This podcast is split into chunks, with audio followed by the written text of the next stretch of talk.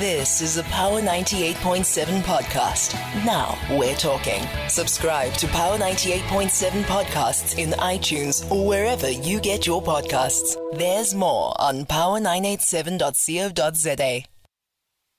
We are on the line with Ruse Moleshe, who is uh, an energy analyst. Uh, South Africa's electricity minister has proposed a plan to stave off deeper power cuts by increasing the use of diesel turbines. Uh, Ruse, good morning and thank you so much for coming through. Good morning, Kwena and the listeners.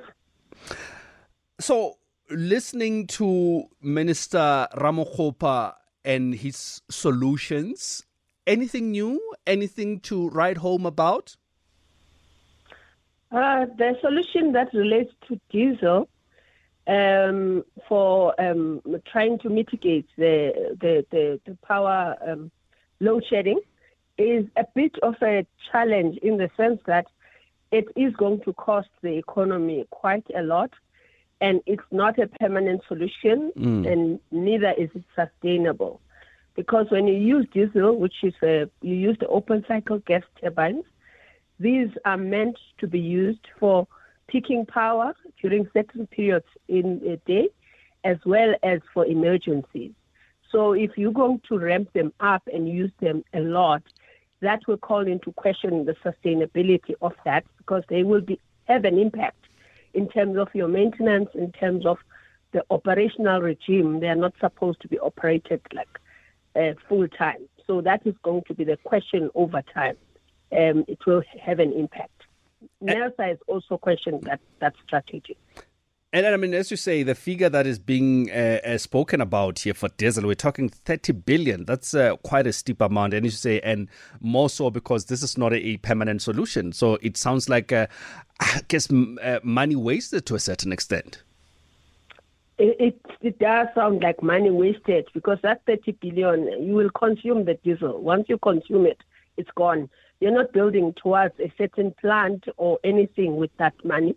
So it is really a, a situation. I understand that the economy is also important for the economy to continue to be powered by electricity, but I think that we should have come up with better better options. Though we don't have them in the short term, to be honest with you, we don't have them in the short term because we have not planned properly. But also, uh, uh, Ruse, the former CEO, Andre de Ruyter, proposed exactly this on numerous occasions. Uh, so it, it almost sounds like the new minister is offering us nothing new. Uh, no, there is nothing new with respect to that. And NERSA was not happy with that because um, they would not want to take that into account when it comes to the tariff. It will affect consumers if they would take that into account.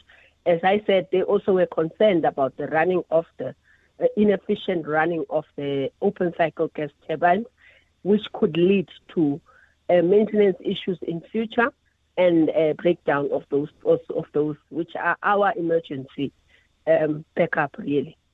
There's also the issue, and I know sometimes people we speak lightheartedly of this. The president saying that uh, we should switch off our geysers, and also a plan to, I guess, switch off uh, remotely, which I think it's a pipe dream. Uh, but I mean, does that show the sign of I don't know lack of solutions or or maybe desperation in terms of finding this? Because if you're saying people should switch off geysers when you don't have power for 12 hours in a day, it really defeats the purpose.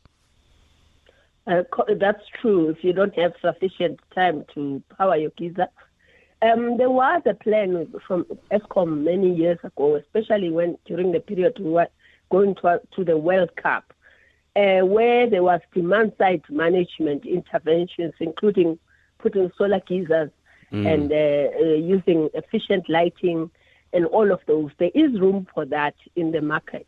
However, that has to be planned very well for it to have an effect.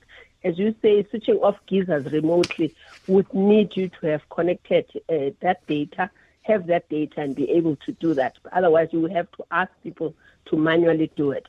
So it will take time for you to put the systems together that would would be able to enable you to switch them off remotely. So that's that's that's a pipe dream if you don't have the systems to do it. Ideally, though, Ruse, what would work? If if there's anything, I'm, I I doubt there's an instant solution. Just add water and no more load shedding. But uh, ideally, what should the minister be focusing on to try and uh, you know limit the the the the, the amount of load shedding that we're experiencing daily as South Africans? Ideally, there should have been a plan to make sure that there is reliability, and I say should have because the time has passed. Should have been a plan to make sure that reliability maintenance is done on the plants at Eskom. Of course, that will have an impact as well for a period because you would have to put them off for something like six months or more.